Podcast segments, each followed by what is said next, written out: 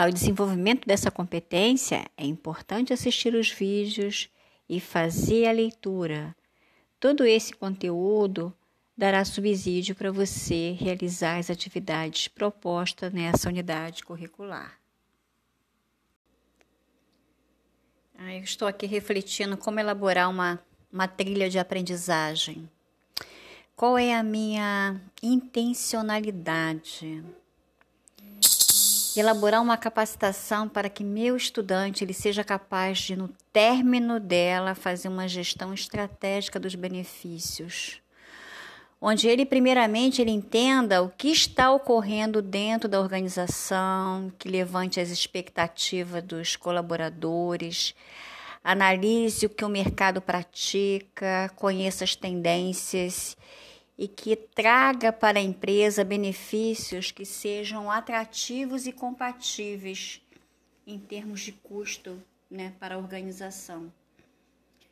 Faria uma curadoria de conteúdos com trilhas de aprendizagem, de excelentes e-books que já, já existem, vídeos e visitas a sites de fornecedores que são especialistas no assunto. Criaria umas aulas provocativas né, para reflexão, para reforçar essas trilhas sugeridas, inclusive as trilhas sugeridas na primeira, na segunda e na terceira aula são fantásticas. Agora, como criar uma atividade para a prática desse do protagonismo e autonomia desse meu estudante? Eu acredito que como mediadora dessa aprendizagem, eu conduziria as fases para um direcionamento apenas. Eu deixaria o estudante escolher a empresa que deseja desenvolver o projeto, quer dizer, uma empresa real. Porque através dessa empresa real, ele buscaria informações para colocar em prática o que está aprendendo em sala de aula. Porque associação e emoção consolida o aprendizado. E essa empresa real poderia ser uma empresa que ele já trabalhou, trabalha, é, se eu sou um escritório de contabilidade, eu quero usar esse cliente como um piloto, ou um familiar, ou um colega que trabalha nessa empresa. Eu faria uma adequaria a formação ao contexto real, que eu acredito que as conexões mentais são muito mais fortes quando você usa uma associação do que está acontecendo na realidade e usa a emoção. E dessa forma que eu acredito que esse aprendizado irá se consolidar. Sou maior do que era antes, estou melhor do que era ontem. Eu sou filho do mistério e do silêncio, somente o tempo vai me revelar quem sou.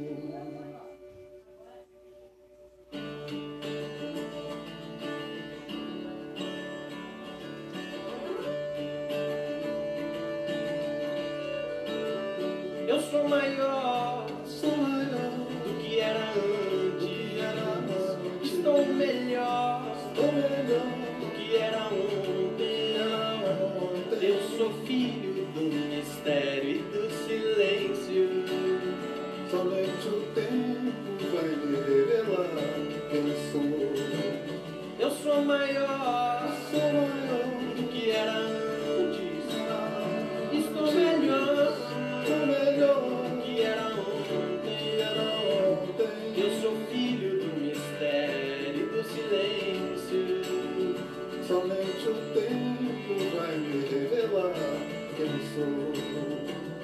cores mudam As mudas crescem quando se desnudam. quando não se esquecem daquelas dores que deixamos para trás. sem saber que aquele choro valia ouro. Estamos resistindo entre mistérios e silêncios. Evoluindo a cada lua, a cada sol. Se era certo ou se errei, se sou súdito, se sou rei, só não fique atento a voz do tempo, saberei.